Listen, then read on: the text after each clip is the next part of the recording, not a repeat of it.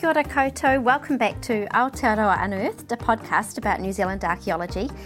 This episode is being released in honour of Archaeology Week 2023. My name's Rosemary, I'm your host, and I work for Heritage New Zealand Pouhere Taonga. Not an archaeologist, but always very interested to learn more. This is an episode I've been wanting to record for ages.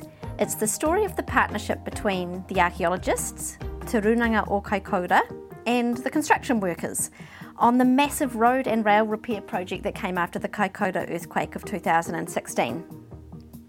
For this episode, I talked to Darran Kepa, the lead cultural monitor, and Dr. Jeremy Habberfield-Short, who was the director of archaeology for most of the project. We were actually able to do this interview in person, which was so much fun, and I really appreciated Darran and Jeremy's patience with my sometimes quite stupid questions, but also their enthusiasm to share the story and to reflect on what made it work so well. Before we began our conversation, Darran opened for us with a karakia. Kia ora koutou, ta mihi o nā koutou katoa, nau mai, nau mai, piki mai. E karakia e tēnei, kia wātia te wairua, kia wātia te tinana, kia wātia te hinengaro, ia wātea ai te mauri. Tūturi o whakamauaki a taina, home hui tai ki e. Ngā mihi, Darran. Thank you so much for that karakia to start us off. Jeremy, I'm wondering if you could just set the context of the NCTIR project. How and why was it necessary? Kia ora, Rosemary. So, just past midnight on the 14th of November 2016, a catastrophic 7.8 magnitude earthquake struck 60 kilometres southwest of the coastal town of Kaikoura. As 20 fault lines ruptured in the area, thousands of landslides dumped down onto the transport corridor, instantly isolating the community and bringing travel and critical commercial freight to a dead halt. And so, after a period of assessing what happened, Nectar came up with quite a large scope of around about three and a half thousand items or assets within that network that needed fixing. Waka Kotahi, New Zealand Transport Agency, and KiwiRail came together as a joint alliance, and together with Fulton Hogan and Downers, created the North Canterbury Transit Infrastructure Recovery Program to lead those works. So that project was formed in late 2016 and initially was only meant to run for nine months to cover the recovery project and then was expanded to include resilience packages to make the road more safe and to safeguard against future events, and then some packages that were around safe stopping areas for public to be able to pull off the highway safely and enjoy the beautiful scenery. The Nectar Archaeology Project ran in conjunction with the construction project in those areas. And how long were you both working on the project? It depends what you mean as a you mean actually on the project or the aftermath, and in Jeremy's case, reports and still ongoing? And yeah. Yeah. yeah. The, the on the ground mahi um, ran from 2017 through to April 2021. And then that initially was meant to be for nine months, I was told, and I was thinking to myself, oh yeah, nine months, that's all right. And then four years later, we were still living there, and it was like it had become almost a movement of your whole entire life to Kaikoura. It mm. was quite an amazing sea change, I guess, in some respects. Yeah. So, how did both of you get involved? Darran, maybe you could start. Kia ora, Rosemary. Yeah, thanks for the question. I got involved in the project uh, about four months after the November earthquake. I got asked to come back and lead the monitoring. The monitoring had already started. And because of the history of cultural monitoring in Kaikoura, as soon as the earthquake struck, we had the resources and we were on the ground very quickly because we knew we had a rich coastal margin and we knew that the archaeology would be affected by the earthquake. So we knew that we had to be involved and we made sure that we were engaged at the very start. Can you tell me a bit more, Darran, about the rich history of the Kaikoura coastal region? It's a rich history of occupation over the last 20 odd years. There's been a lot of development in the township itself, and because of the long period of occupation, up to six to seven, eight hundred years, and the nature of the environment, every time you dug and every time you still dig properties in Kaikoura, you come across archaeology. And I know some of our listeners won't even know what cultural monitoring is. Can you explain? What Cultural Monitor does is basically has oversight when um, contractors are working in an area and make sure that the cultural integrity and the spiritual integrity is maintained. that involves karakia and involves actually getting down and doing the work with the archaeologists. Some people may view cultural monitoring as just purely observing, but in Kaikoura we don't. We have our own kit with us and we get down there and we do the archaeology as well, which on the project worked very well. But first and foremost, it is to maintain the integrity of cultural elements. And Jeremy, how did you get involved? It was initially through a conversation with a colleague who worked for a larger consultancy firm in about January 2017. And so I came on as a field hand when it was being managed by another archaeologist, Nick Cable. And then over the duration of the project, as it evolved, I stepped into being the local lead of the project myself and took on the Section 45 responsibilities. So I know this was a really large archaeological project. I think you told me earlier you had over 40 archaeologists on the team plus the cultural monitoring team. So why was it just such a big project? Primarily because of the scope. I think it covered something like 180 kilometres of rail and road infrastructure following the coastline where there were massive amounts of archaeology. When we started on the project, I think there was about 190 archaeological sites and heritage sites that we were responsible for managing. And over the duration of the project, we finished up with around about 223 sites. So we discovered a few new sites in the process of the works. The length of the project, we couldn't have one archaeologist covering all of that distance. So we had to divide it up into zones and have leads that were responsible for managing each zone. In some cases, we had works which were running concurrently for three years in a really dense archaeological landscape, and so we had to bring on more members onto our team. And some of those would be dedicated purely just to doing the investigative works, whilst others were monitoring or liaising with construction teams around the rest of the project. And then, in addition to that, we were also running our lab work. So we had developed a lab at the Nectar facilities in Kaikoura. This was led by Gene Spinks, and we had a dedicated team involved with processing our field samples as they came in, archiving them, doing the cleaning, and the analysis of fishbone and taonga and that kind of thing, with the intention of having most of the lab work finished by the time the project closed out. And what about your team? Was it just you, Darran, or did you have other cultural monitors? There were two of us. We had a few people that came and helped out, but the team as such, we had myself and my brother, and we swapped in and out occasionally because we took breaks or had to go and do other mahi or went on holiday.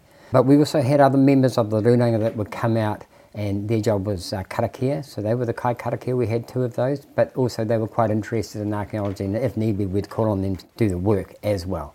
But just the way that Jeremy structured it, it was a stretch, but we were able to manage it because we were working in specific areas, and the other areas that the archaeologists were working, if there was anything that happened that I was required to go there, then I'd simply down tools and, and drive to the other end of the township or other end of the coast. Mm. There was a lot of driving involved.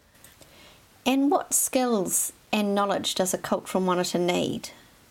Yeah, so this is a good question because you need to look at some of the korero that is passed on, and there were areas that we knew about that are not registered with Heritage New Zealand and they're not known about by other archaeologists, given that archaeology in the Kaikoura region has been happening for many, many years, way back into the 1960s. But there were still a lot of sites that we knew existed and it was nobody else's business. But because of the nature of the earthquake and because it was recovery and then resilience work, we knew they were going into areas that had never been gone into before. So that was really important that we were part of that.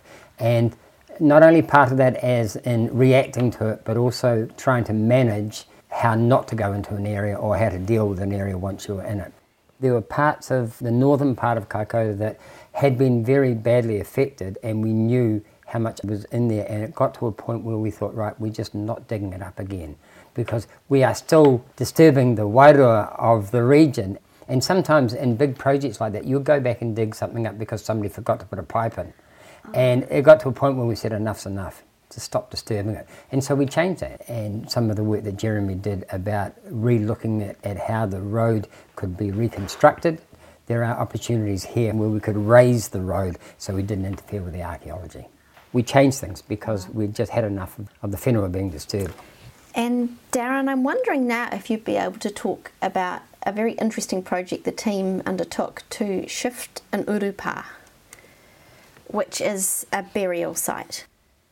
I'm happy to talk about that. I need to be a little bit careful yeah. because of the sensitivities around that being an urupa. But quite simply, because of the nature of the road network and the railway network in New Zealand, because we were coastal people, the road and the rail goes around the coast. So, of course, it's going to go straight through significant sites. And Kaikoura is no different. The main road goes right over in Urupā. And it's been a troubling thing for us for many years, since late 1930s when the road went through. And so it was a difficult decision to make because we wanted to leave our tupuna undisturbed, but at the same time, ironically, people were driving over the Urupā every day. And so there came an opportunity where we actually had to move the road and the rail over a little bit because of the hillside slip, do some prevention work there. And we took it to the runanga, to the whānau, and said, We've got an opportunity to move our tupuna so they're no longer underneath the road. And it was a hard decision to make. Without going to numbers, we uplifted a whole Urupā, relocated them to a site where they wouldn't be disturbed in the future. And it was a good result in the end, but a difficult decision to make. How did the archaeologist deal with working in that very serious and spiritually, how would you describe it, Darran? Not dangerous, but kind of sensitive? Yeah, I would probably use a stronger word than sensitive. It was a significant site. To accidentally come across a burial is one thing, to knowingly go into an urupā and lift it up is another. There was the expectation that there were going to be a lot of people in here, which was the case. There was the expectation that there would be a range of children and adults, which was the case. It was just a completely different feeling when we were working on the site.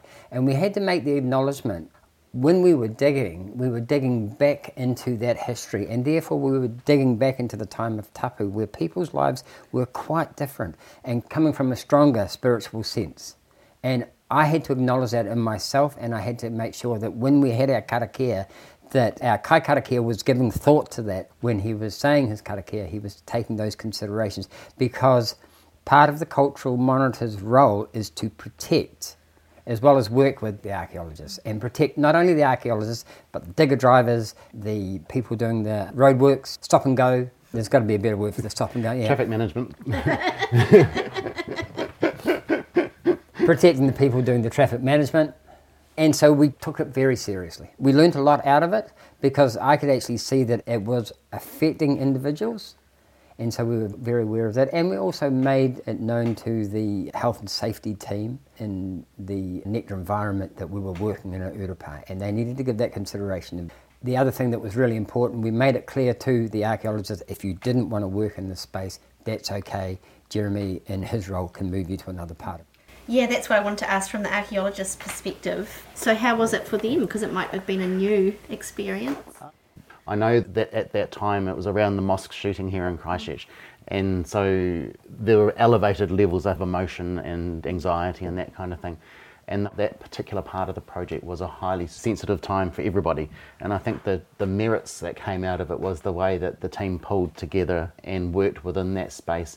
And I was really proud of how the team really integrated within the kaupapa and Darran's leadership. We had employed a skeletal anthropologist from Otago University who led the uncovery and the recording of the koiwi and was really respectful and acknowledging cultural tikanga around how to record.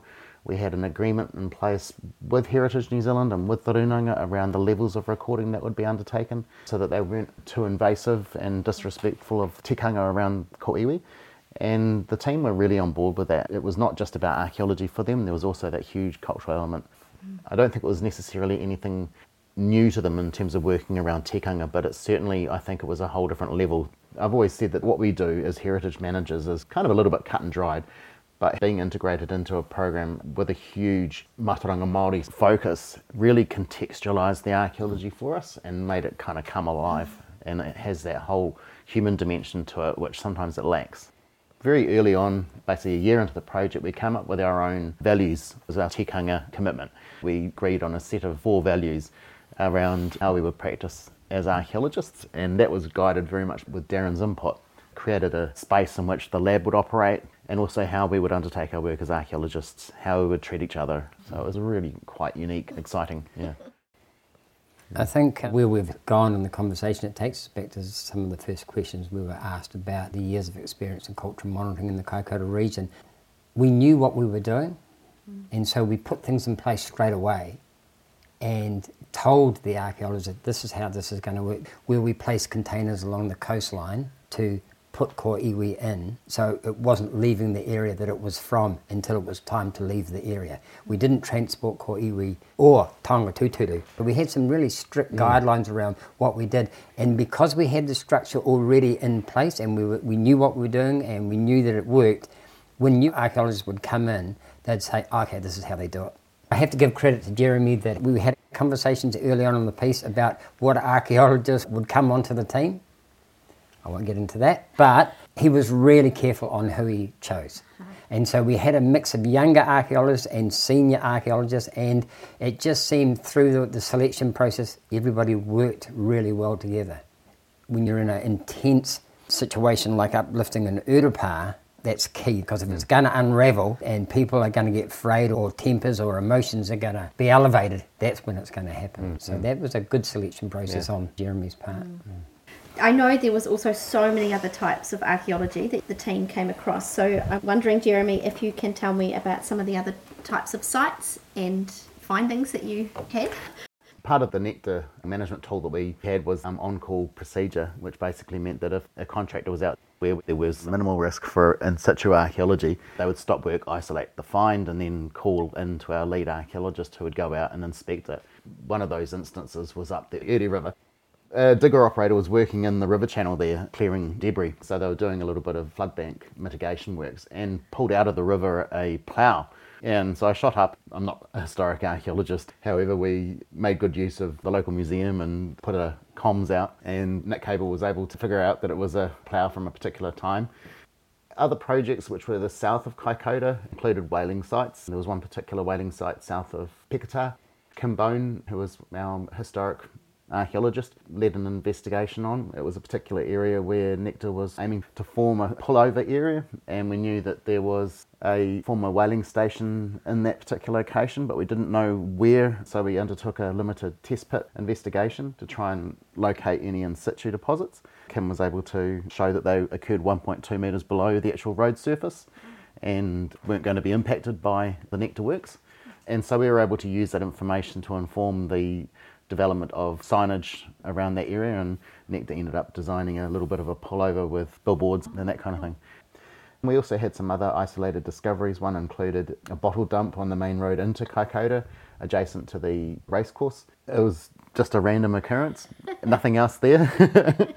and let me think, some remarkable discoveries I will never forget. We were, I think, 3.5 metres below the road north of Waipapa Point as Nectar was forming the foundation works for a culvert right adjacent to the foreshore. And at 3.5 metres below the road, they found uh, this hugely thick and dense midden layer. That was amazing. so deep, and it turned out to be particularly interesting as well. I think the hearth that we found mm. was also a really interesting find. We found the hearth, and that was also quite deep. And I decided that we would actually remove the hearth so I built a box and then I cut around the hearth and I actually managed to lift the whole hearth out and put it into a box and now it sits within the whare. If you look at a cross section of the hearth, you can see the different layers of fires. But what was interesting about the hearth that once we lifted it up, underneath the hearth was another hearth. Oh, wow. Which had sand blown over it. Somebody had been there, used the hearth, but then those people had left for a while but then either the same people or other people came back because of the environment, built a hearth directly on top of that one. Mm. And the interesting thing about the hearth, they used a type of mudstone and they had to walk to the beach and find it, bring it back. Mm. It was a square hearth. Yeah. And we managed to get it up just about intact, the whole thing. It was a mission. yeah. But it was really exciting. Yeah, we have a couple of the rectangular hearths spanning the whole Waipapa Point region. They're really interesting little slices of time not perfectly preserved, but they were preserved well enough that you could pick up activity areas around the hearth where the tupuna had been sitting and working, resharpening stone tools, and you could see where they had cached some chert core material and they had flaked it. Some of the post holes, there would have been a U-shaped cloche around the hearth. Depending on the number of people living there, I think they made good use of temporary structures but with a semi-permanent fireplace. So we found about five or six of these particular activity zones and could literally see where Tupuna was sitting and working, making fishhook tools.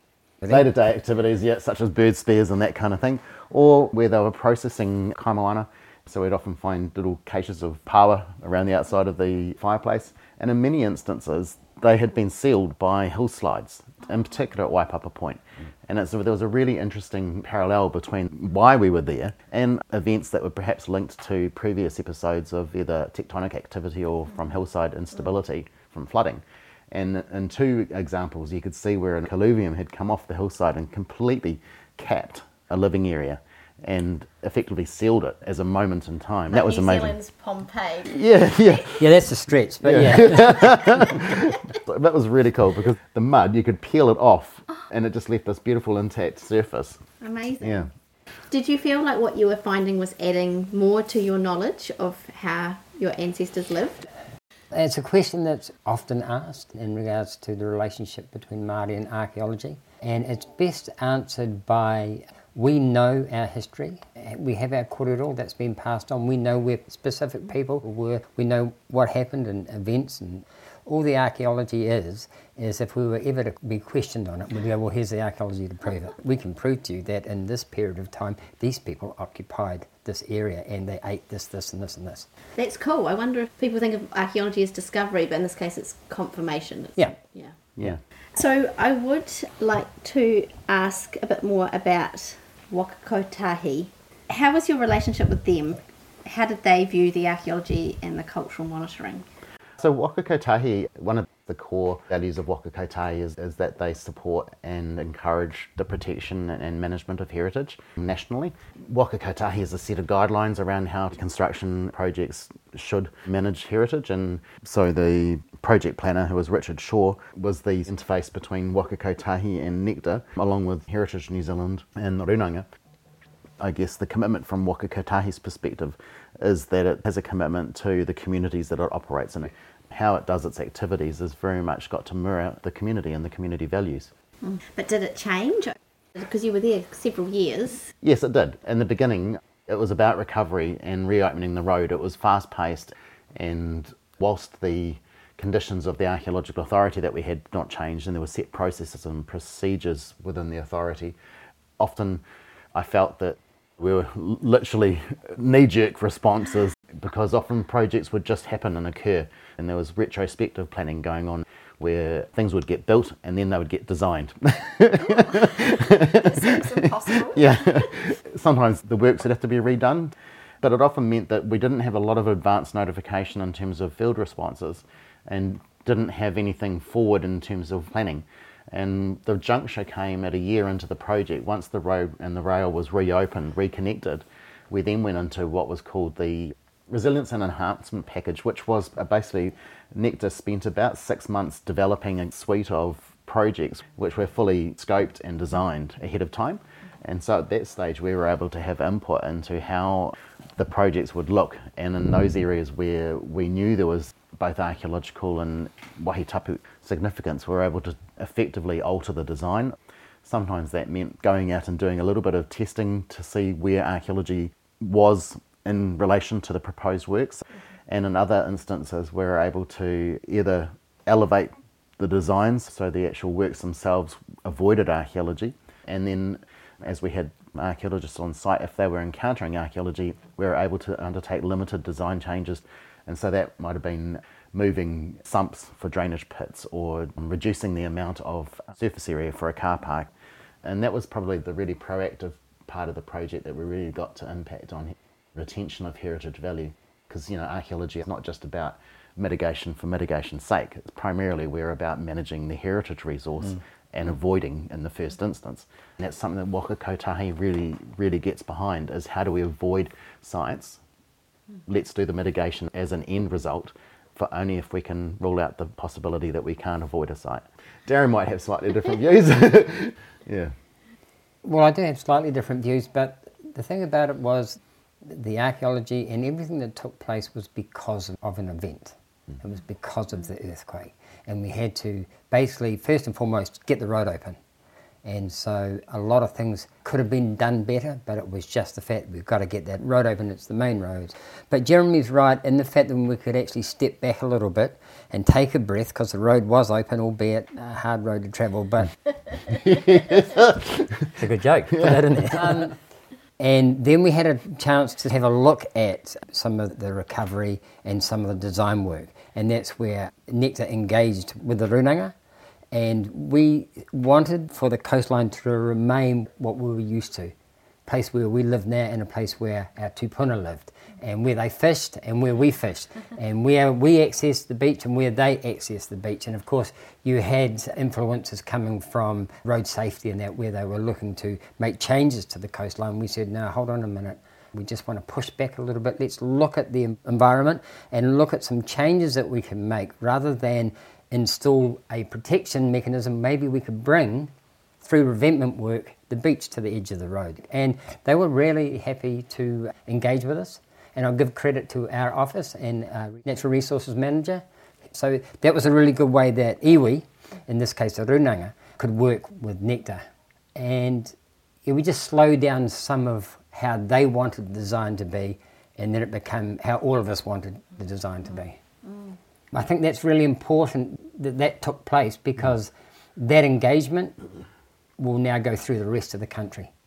Because I would like to think that when other Crown agencies in roading or in rail work with Māori, they go through that process of proper engagement. Mm-hmm. Yeah, mm-hmm. and and say let's look at design, let's look at the natural environment, stop sticking things in the way. Mm, it's pretty amazing. For our show and tell section, we're going to have a photo of this artifact box this is also about you, Darran, educating the individual workers on the site. As you said, it's lots of construction, digger, dump truck, traffic management individuals. So, can you tell me about how you use this artifact box and what you were doing with it? Because Te Runanga o Kaikoura is registered holder of artefacts, we had a few, and I thought the best thing to do to educate and to get uh, what ended up being called a thousand eyes, to get everybody to have a look and maybe if they see something that's out of context to where they're working or something that's an unusual shape or whatever, the idea was to just engage them. Hmm. So Jeremy and I spent months and months every morning at 6:30, sometimes earlier, going to the startup meetings in the morning, the health and safety meetings and the briefings for the day, and we would give presentations and talk about archaeology. And we had the show and tell box. Oh. We had different variety of ads with either pounamu or argillite we had some fragments of moa bone, we had some hammerstone, some sinkers, some flakes. You know, 101 archaeology, this is what you might find. And it worked really well because most people like archaeology. mm. And it worked. Mm. We had significant pieces that we missed because you were moving millions of tons of mm. material. In the end, we had truck drivers when they were dumping, they were watching what was coming off the back of the truck and we had three or four significant mm. finds of ads and work pounamu that people picked up and handed into us. Uh, we had some presentations as part of it, mm. and we acknowledged people's work and the fact that they had given us back some significant pieces, and we actually certificated a few people in their mahi. Yeah. So in the first year, we had 9,000 people on the project. So you can imagine, as Darran was saying, literally almost full time driving from one end of the coastline to the other, having conversations around heritage. We were all very, very busy. Most of the time, it was literally just getting out and talking to people. Yeah, it was really important. So, one of the things that happened around educating people, we made it very clear to everybody it doesn't matter what it is, if you think it's suspicious, give us a ring. So, again, there's a reason why we had mm. so many archaeologists. We had people driving two different, uh, we've mm. found this, we've found that. And that was weekly, we'd be going somewhere. And that was any discovery of bone material, we'd go and have a look. Mm. And false alarms didn't bother us because people were engaging and we were really appreciative of that. Mm. And so we had a lot of sheep, we had a lot of pigs, a little bit of KFC. Uh, That's right, yes. a little bit of KFC. And of course, you'd rock up there thinking, oh, okay, where are they? And you'd know they're on that edge, sort of between the road and the rail. And that's very unlikely because it's all the rail ballast. And you look down, you pick up and go, chicken, KFC, six months ago. and they were embarrassed because we'd be grateful. We'd thank them. Thank you very much. Good thinking. Did you see a change in people's attitudes over time? Definitely. There were specific reasons for that.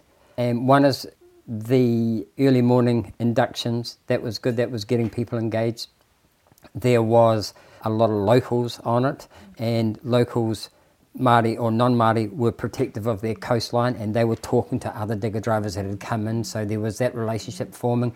And really importantly, just about every employee went through the marae and was engaged and invited to the marae for a kai and a korero about the marae and about the history of the coastline. Again, I'll give credit here to NCTIR and to the uh, upper management. That was really important to them to get as many people through.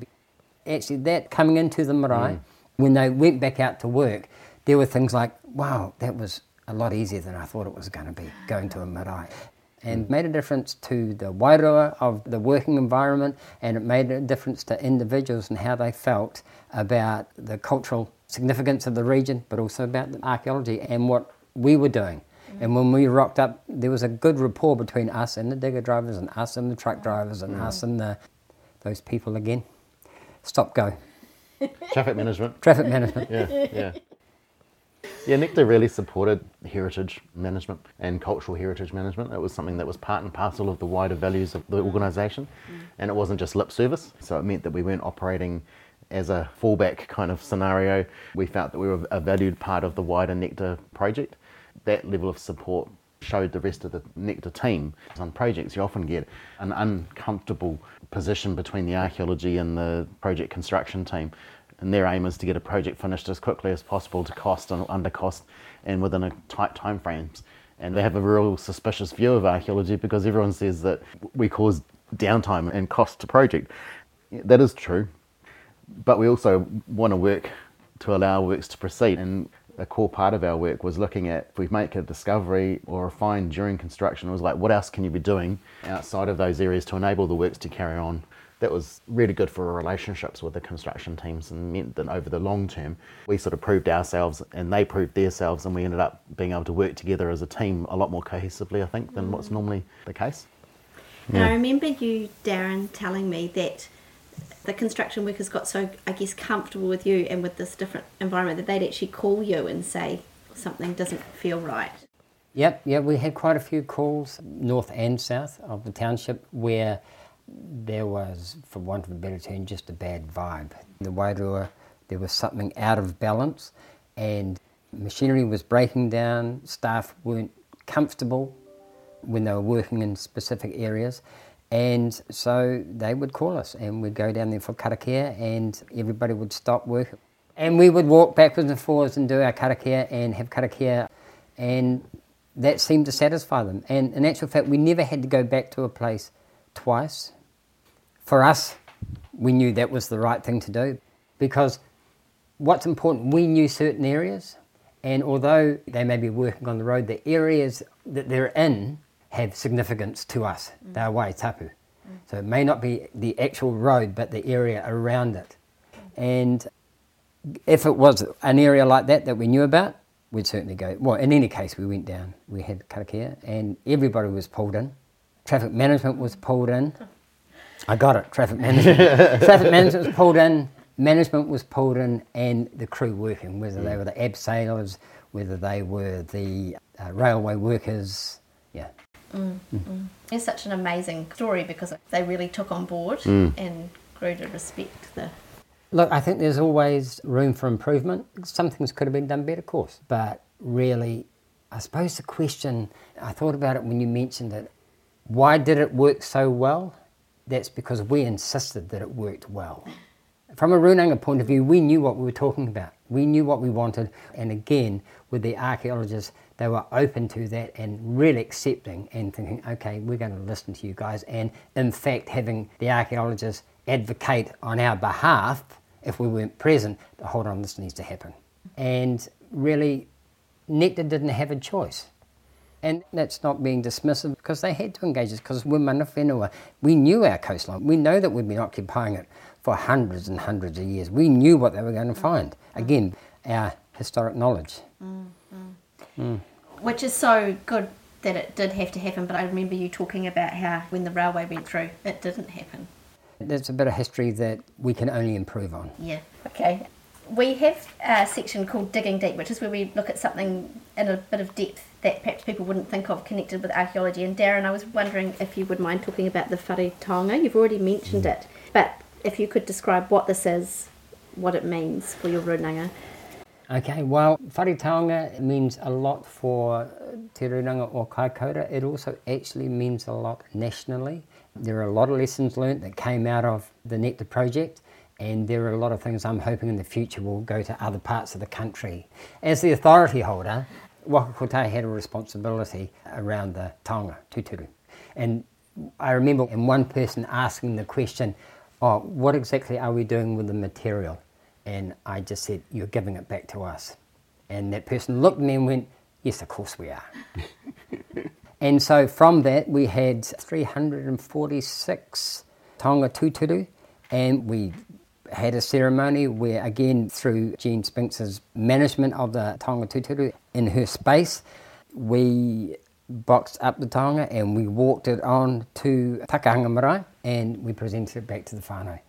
And from that, I knew that I had to develop a plan in which how do we care and protect that taonga.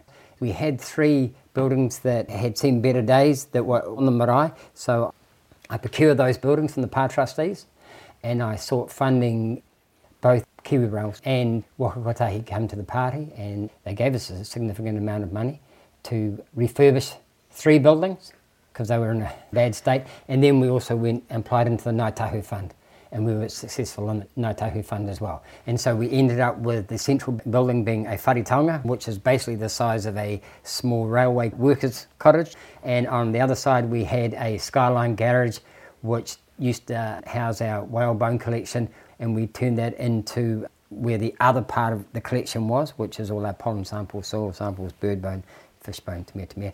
And then we procured a third building, the same size as the whare taonga, and that's now our research space. It has a wet area and it has tables and it's set up for future study on the collection and or archaeologists coming to the region to work in Kaikoura. They've got somewhere to work from. The whole purpose of this is because it's marae based.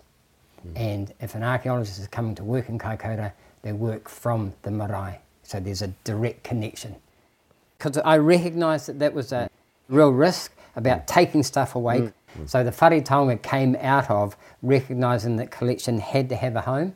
The most important thing about the whare and the collection is we had all these artefacts that were made by our tupuna and it was a direct connection for us. Mm. It means that they could walk into a room and in some cases put their hand on adzes and large pieces of work pounamu that their ancestors had worked, and that was that direct connection. Mm. And that's why it was important that we had the whare taonga on the pā. Mm. Yeah. Thank you so much to both of you for your incredible knowledge and for this wonderful story that you've shared with us. I really hope that the learnings from the NCTIR project can be carried over into other massive construction projects, and I'm particularly thinking of all the work that is to be done in the wake of Cyclone Gabrielle in the North Island. Aotearoa Unearthed is a production of the New Zealand Archaeological Association and Heritage New Zealand Pouhere Taonga. If you've enjoyed this show, share it around with other people interested in archaeology or New Zealand history, and have a listen to our previous episodes. Ka kite!